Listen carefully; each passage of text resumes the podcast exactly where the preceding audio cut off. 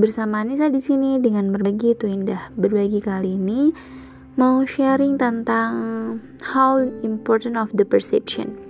Jadi penting banget yang namanya persepsi terhadap sesuatu karena itu bakal berefek banget terhadap reaksi kita ketika kita menangkap sesuatu itu pertama tuh hal positif atau hal negatif gitu dan apa yang ada di pikiran kalian ketika kalian mendengar kata masalah.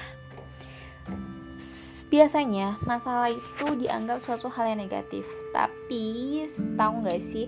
Dari berbagai macam pengalaman dan sharing orang-orang besar bahwa mereka tuh semuanya berawal dari masalah. Dan aku simpulin kalau misalkan masalah itu adalah blessing.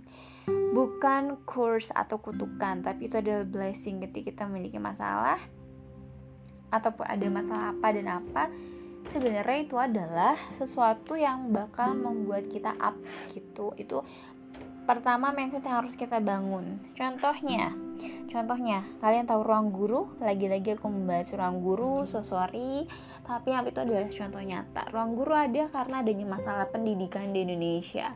Gitu dengan adanya masalah. Jadi ada suatu something new yang bakal itu better banget dan bisa solve problem. Kemudian Iman Usman. Uh, lagi-lagi aku bahas ke Iman. Jadi Kak Iman itu pernah ditolak menjadi guru kemudian dia membuat ruang guru. Kalau misalkan mungkin Kak Iman diterima menjadi guru dan mungkin enjoy dengan profesinya belum tentu Kak Iman bakal buat ruang guru gitu. Jadi kayak masalah kemudian penolakan sebenarnya itu adalah bukan hal negatif tapi itu adalah hal positif positif positif positif positif pakai banget. Itu mindset yang harus kita ada di dalam pikiran kita kemudian aku bakal coba. Tadi aku udah nulis nulis ini masih membahas tentang masalah.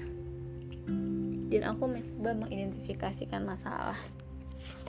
Sebentar ya aku baca dikit-dikit. Jadi intinya sih memang mengubah persepsi yang mulanya itu adalah seperti berbau negatif. Sebenarnya itu adalah hal yang positif banget jadi ketika kita ada masalah hal yang pertama kita lakukan adalah pertama mensyukurinya karena itu kan blessing jadi kita harus mensyukuri itu adalah anugerah Kemudian analisis masalah, masalahnya apa dan ketiga adalah bagaimana kita untuk solve the problem atas masalah itu. Nah, aku coba ya, aku coba. Uh, Oke, mungkin sampai di sini dulu aja. Dan di podcast berikutnya aku membahas mencoba mengidentifikasi masalah yang ada pada diriku dan nanti kita lihat ke depannya seperti apa.